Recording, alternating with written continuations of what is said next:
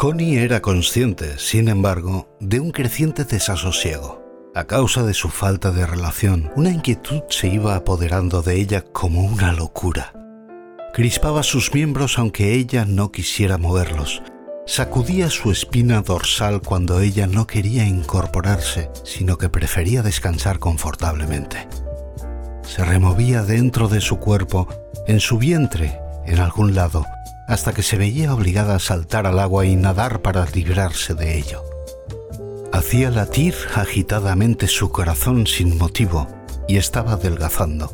Era simple inquietud. A veces salía corriendo a través del parque, abandonaba a Clifford y se tumbaba entre los helechos para escapar de la casa. Tenía que escapar de la casa y de todo el mundo. El bosque era su único refugio, su santuario. Pero no era realmente un refugio, un santuario, porque no tenía relación real con él era simplemente un lugar donde podía escapar de lo demás. Nunca llegó a captar el espíritu mismo del bosque, si es que existía una tontería semejante.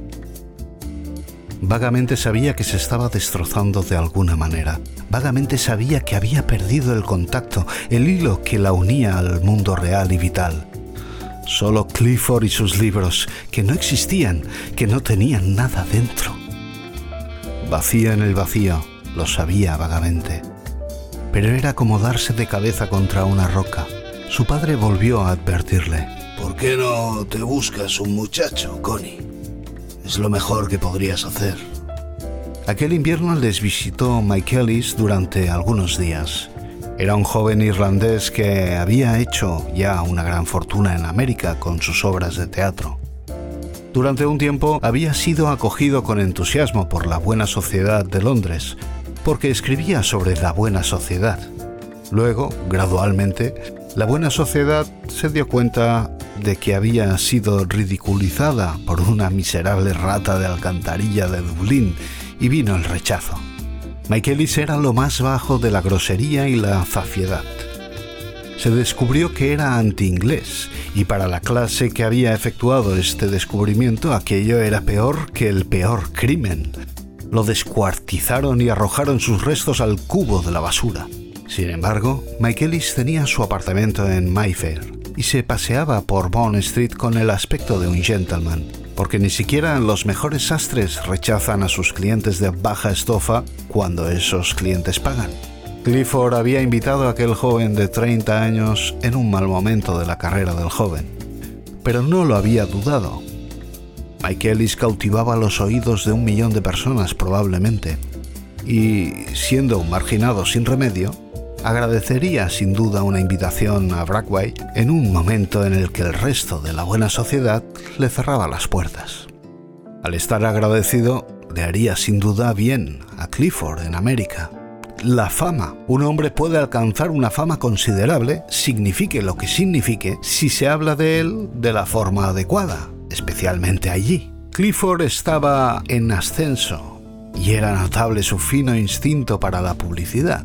En definitiva, Mike Ellis le retrató de la forma más noble en una comedia, y Clifford se transformó en una especie de héroe popular hasta que llegó la reacción al descubrir que en realidad había sido ridiculizado.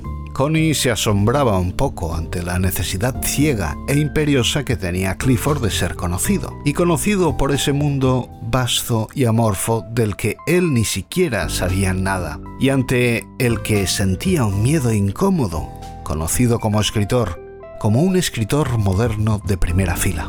Connie sabía ya, por el triunfante, viejo cordial y jactancioso Sir Malcolm, que los artistas se hacían propaganda y se esforzaban por colocar la mercancía. Pero su padre utilizaba canales ya establecidos, usados por todos los demás miembros de la Real Academia de Pintura para vender sus cuadros, mientras que Clifford descubría nuevos canales de publicidad de todo tipo. Invitaba a toda clase de gente a Black Bay sin rebajarse él mismo pero dispuesto a levantarse rápidamente una reputación monumental.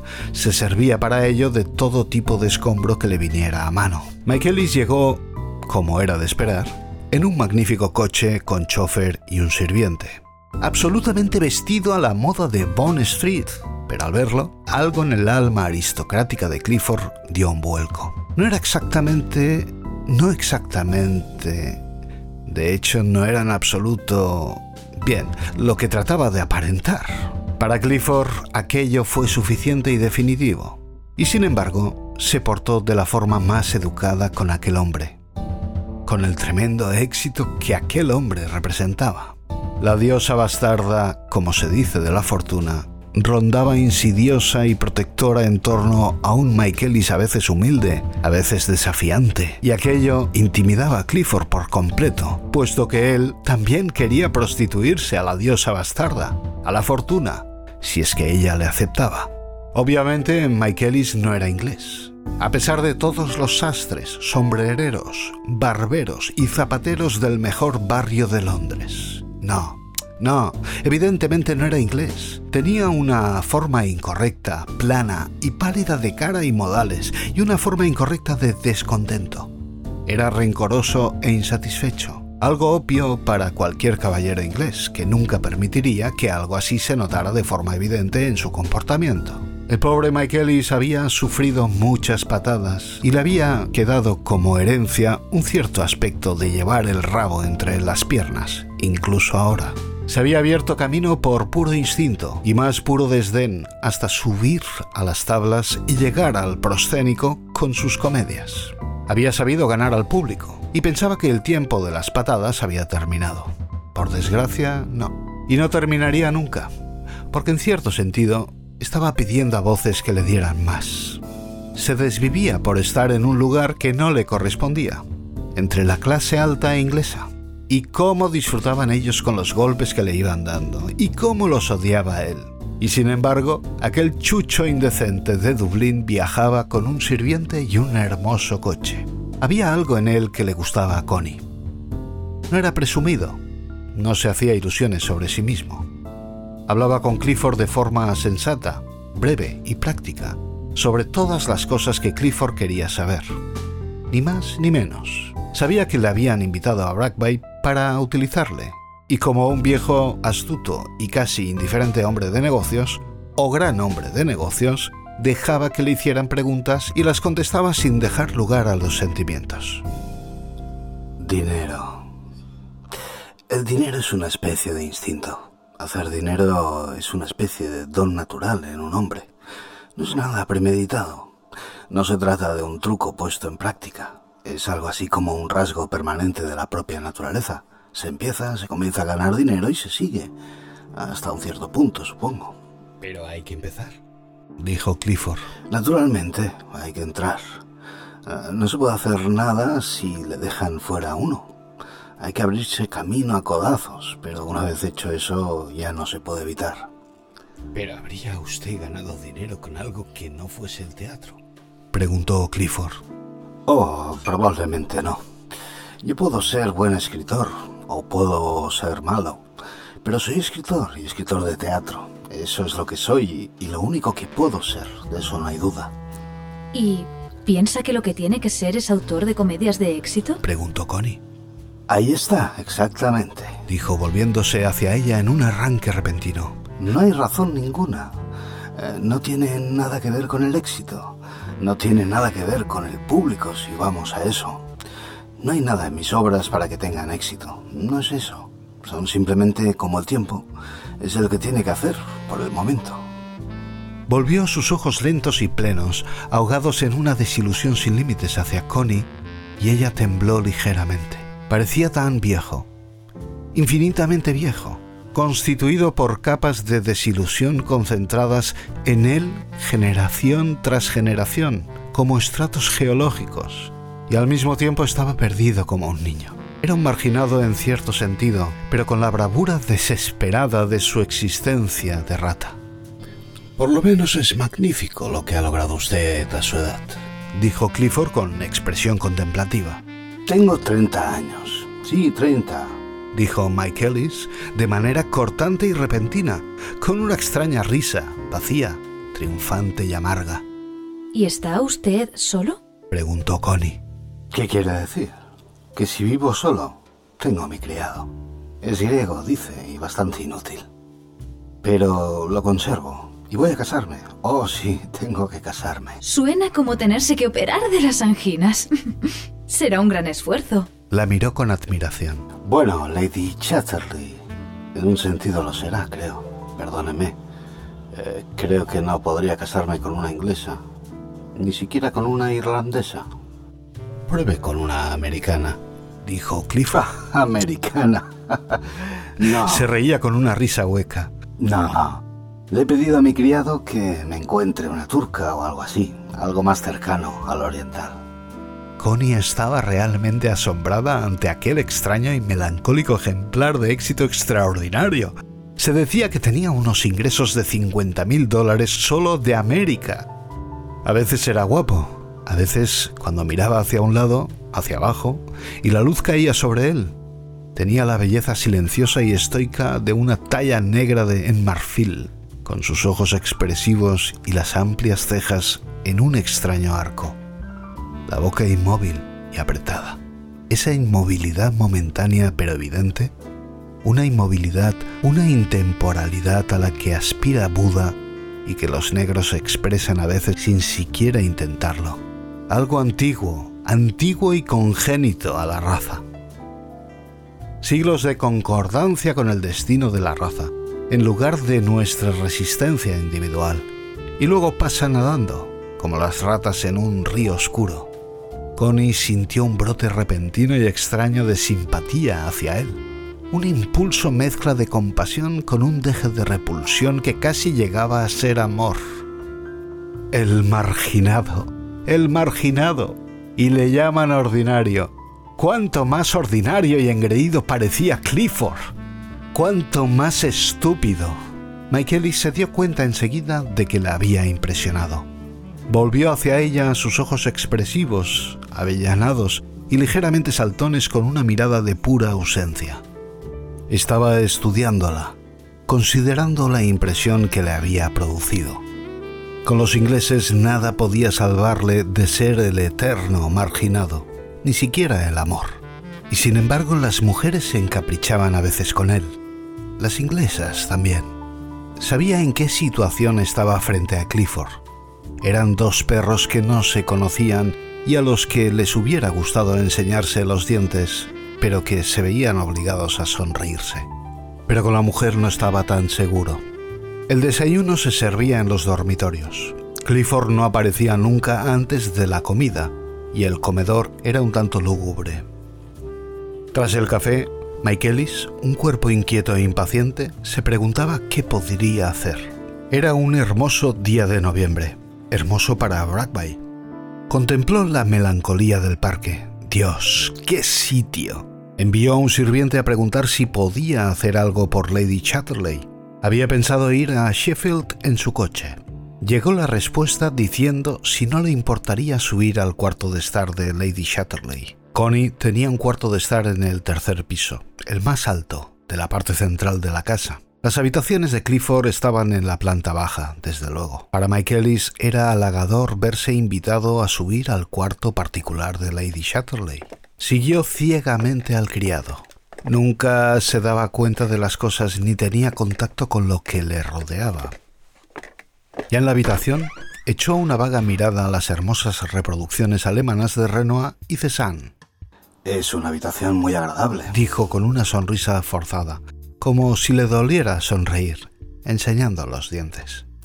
Es una buena idea haberse instalado en el último piso. Sí, también a mí me lo parece. Su habitación era la única agradable y moderna de la casa, el único lugar de Brackby en que se descubría su personalidad. Clifford no la había visto nunca y ella invitaba a muy poca gente a subir. Ella y Michaelis estaban sentados en ese momento a ambos lados de la chimenea y conversaban. Ella le preguntó por sí mismo. Su madre, su padre, sus hermanos, los demás siempre le interesaban, y cuando se despertaba su simpatía perdía por completo el sentido de clase. Michaelis hablaba con franqueza sobre sí mismo, con toda franqueza, sin afectación, poniendo simplemente al descubierto su alma amarga e indiferente de perro callejero y mostrando luego un reflejo de orgullo vengativo por su éxito. Pero, ¿por qué es usted una ave tan solitaria? Le preguntó Connie, y él volvió a mirarla con su mirada avellana, intensa e interrogante. Algunas aves son así, contestó él. Y luego, con un deje de ironía familiar. Pero, escuche, ¿y usted misma? ¿No es usted algo así como un ave solitaria también? Connie, algo sorprendida, lo pensó un momento y luego dijo. Solo en parte, no tanto como usted. ¿Soy yo un ave absolutamente solitaria? Preguntó él con su extraña mueca risueña, como si tuviera dolor de muelas. Era tan retorcida y sus ojos eran tan perennemente melancólicos o estoicos o desilusionados o asustados. ¿Por qué? Dijo ella, faltándole un tanto el aliento mientras le miraba. Sí que lo es, ¿no? Se sentía terriblemente atraída hacia él, hasta el punto de casi perder el equilibrio. Sí, tiene usted razón, dijo él, volviendo la cabeza y mirando a un lado, hacia abajo, con esa extraña inmovilidad de las viejas razas que apenas se encuentra en nuestros días.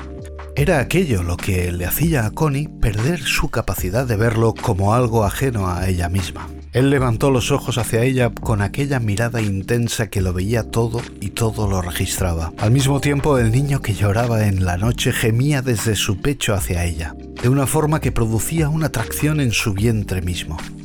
Es muy amable que se preocupe por mí, dijo él lacónicamente. ¿Por qué no iba a hacerlo? dijo ella, faltándole casi el aliento para hablar. Él rió con aquella risa torcida, rápida, sibilante. ah, siendo así, ¿puedo cogerle la mano un segundo? Preguntó él repentinamente, clavando sus ojos en ella con una fuerza casi hipnótica y dejando emanar una atracción que le afectaba directamente en el vientre. Le miró fijamente, deslumbrada y transfigurada, y él se acercó y se arrodilló a su lado. Apretó sus dos pies entre las manos y enterró la cabeza en su regazo. Así permaneció inmóvil. Ella estaba completamente fascinada y transfigurada, mirando la tierna forma de su nuca con una especie de confusión sintiendo la presión de su cara contra sus muslos. Dentro de su ardiente abandono no pudo evitar colocar su mano, con ternura y compasión, sobre su nuca indefensa, y él tembló con un profundo estremecimiento. Luego él levantó la mirada hacia ella con aquel terrible atractivo en sus intensos ojos brillantes. Ella era absolutamente incapaz de resistirlo, de su pecho brotó la respuesta de una inmensa ternura hacia él. Tenía que darle lo que fuera, lo que fuera. Era un amante curioso y muy delicado, muy delicado con la mujer, con un temblor incontrolable y al mismo tiempo distante, consciente, muy consciente de cualquier ruido exterior. Para ella aquello no significaba nada excepto que se había entregado a él. Y después él dejó de estremecerse y se quedó quieto, muy quieto. Luego, con dedos suaves y compasivos, le acarició la cabeza reclinada en su pecho. Cuando él se levantó besó sus manos, luego sus pies en las pantuflas de cabritilla, y en silencio se alejó hacia el extremo de la habitación.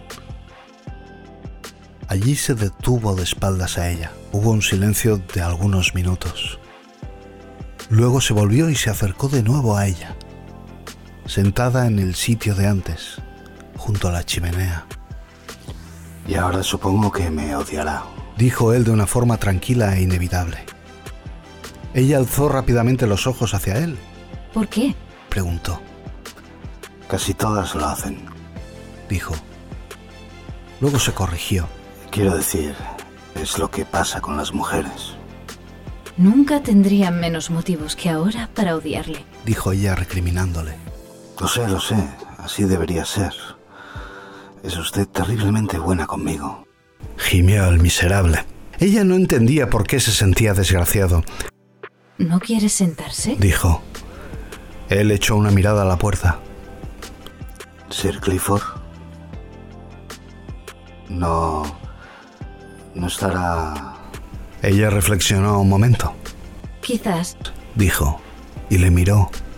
No quiero que Clifford lo sepa, ni que lo sospeche siquiera. le haría tanto daño. Pero no pienso que hayamos hecho mal. ¿No cree? Mal. Por supuesto que no.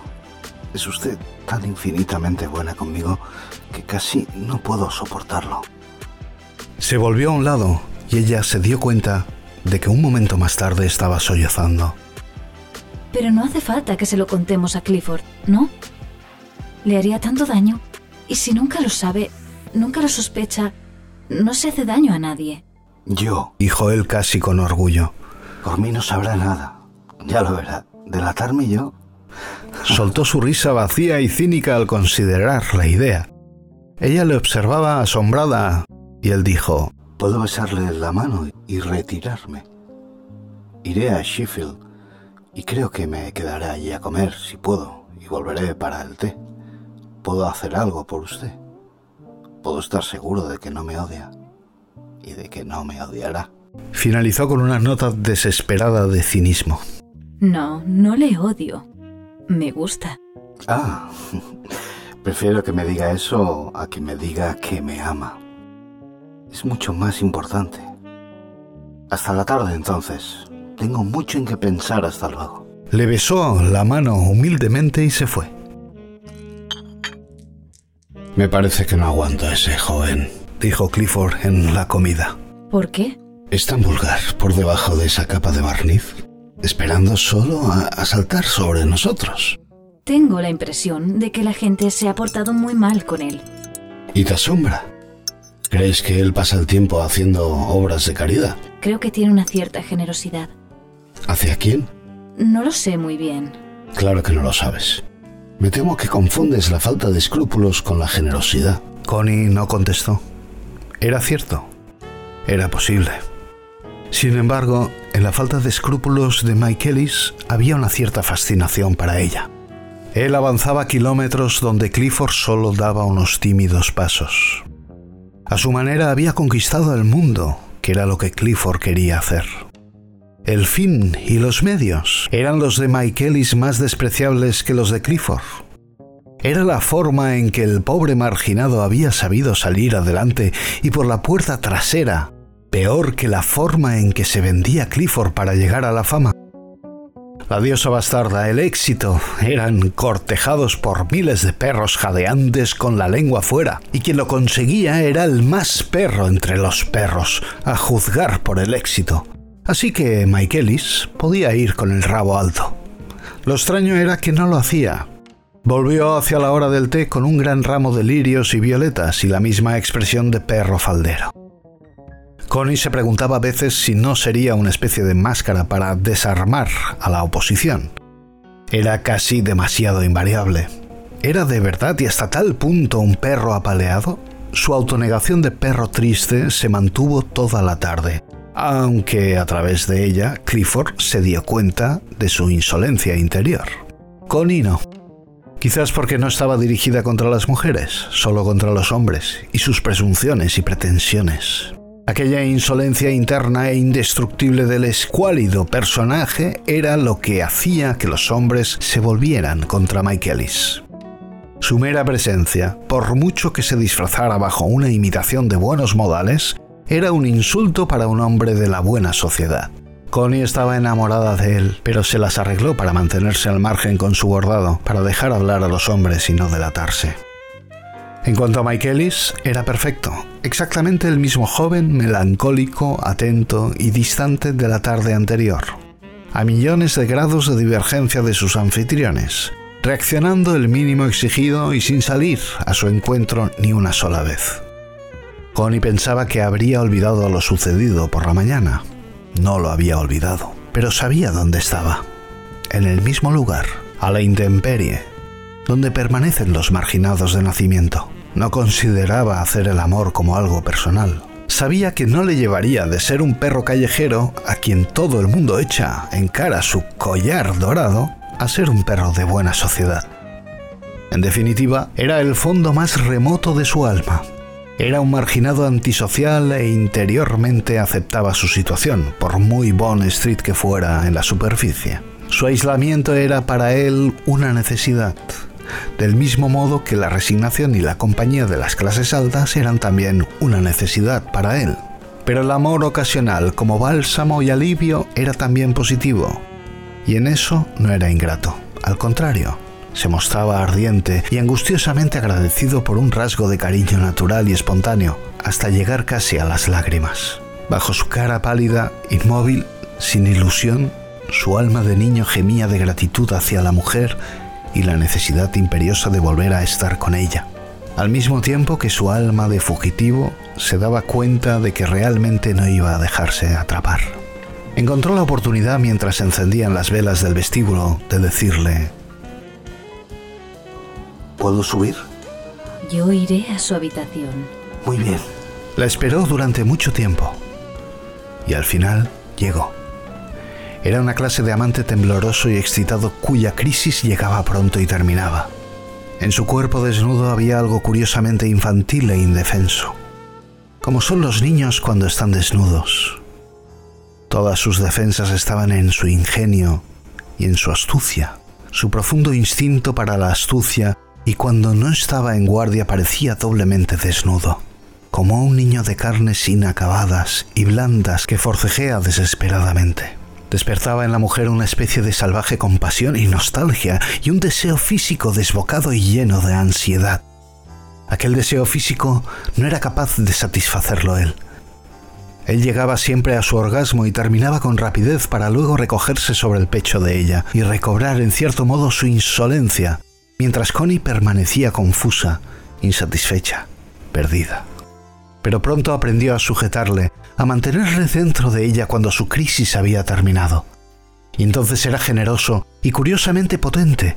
Permanecía erecto dentro de ella, abandonado, mientras ella seguía activa, ferozmente, apasionadamente activa hasta llegar a su propia crisis. Y cuando él sentía el frenesí de ella al llegar a la satisfacción del orgasmo producido por su firme y erecta pasividad, experimentaba un curioso sentimiento de orgullo y satisfacción. ¡Oh! ¡Qué maravilla! Susurraba ella temblorosa y se quedaba quieta, apretada a él. Él seguía acostado en su propio aislamiento, pero orgulloso de alguna manera. Aquella vez se quedó solo tres días y con Clifford se portó exactamente lo mismo que la primera tarde. Con Connie también. Nada podía alterar su fachada. Escribió a Connie con la misma nota de quejumbrosa melancolía que le era habitual. A veces con ingenio y con un toque de curioso sentimentalismo asexuado. Una especie de desesperada afectividad es lo que parecía sentir por ella, pero el alejamiento esencial seguía siendo el mismo. Era un ser desesperado hasta la médula y parecía querer seguir siéndolo. Odiaba no poco la esperanza. Una inmensa esperanza atravesó la tierra, había leído en algún sitio, y su comentario fue... Y la puñetera ha ahogado todo lo que merecía la pena. Connie no llegó nunca a entenderle realmente, pero a su manera le amaba, y siempre sentía en sí misma el reflejo de su desesperanza. Ella no podía amar del todo, no del todo. En la desesperación, y él, un desesperado, no podía amar de ninguna manera. Así siguieron durante algún tiempo, escribiéndose y encontrándose ocasionalmente en Londres. Ella seguía añorando la emoción física, sexual, que podía sacar de él por su propia actividad una vez que él había llegado a su pequeño orgasmo, y él seguía queriendo proporcionársela. Aquello era suficiente para mantenerles en contacto y suficiente para darle a ella una forma sutil de autoafirmación, algo ciego y no exento de arrogancia. Era una confianza casi mecánica en su propia fuerza y estaba acompañada de un gran optimismo. Estaba terriblemente contenta en Bragway y utilizaba todo el despertar de su alegría y satisfacción para estimular a Clifford, de tal modo que escribió sus mejores cosas en aquella época y era casi feliz en su extraña ceguera. Era él realmente quien recogía el fruto de la satisfacción sensual producida por la erecta pasividad masculina de Michaelis en el interior de ella. Pero él nunca lo supo, naturalmente. Y si lo hubiera sabido, nunca habría dado las gracias. Sin embargo, Cuando aquellos días de su enorme optimismo, pleno de alegría y de iniciativa, se hubieron ido, ido por completo, y ella se volvió irritable y estaba deprimida, ¿cómo los echaba Clifford de menos? Quizás, de haberlo sabido todo, hasta hubiera deseado volver a unirla con Mike Ellis.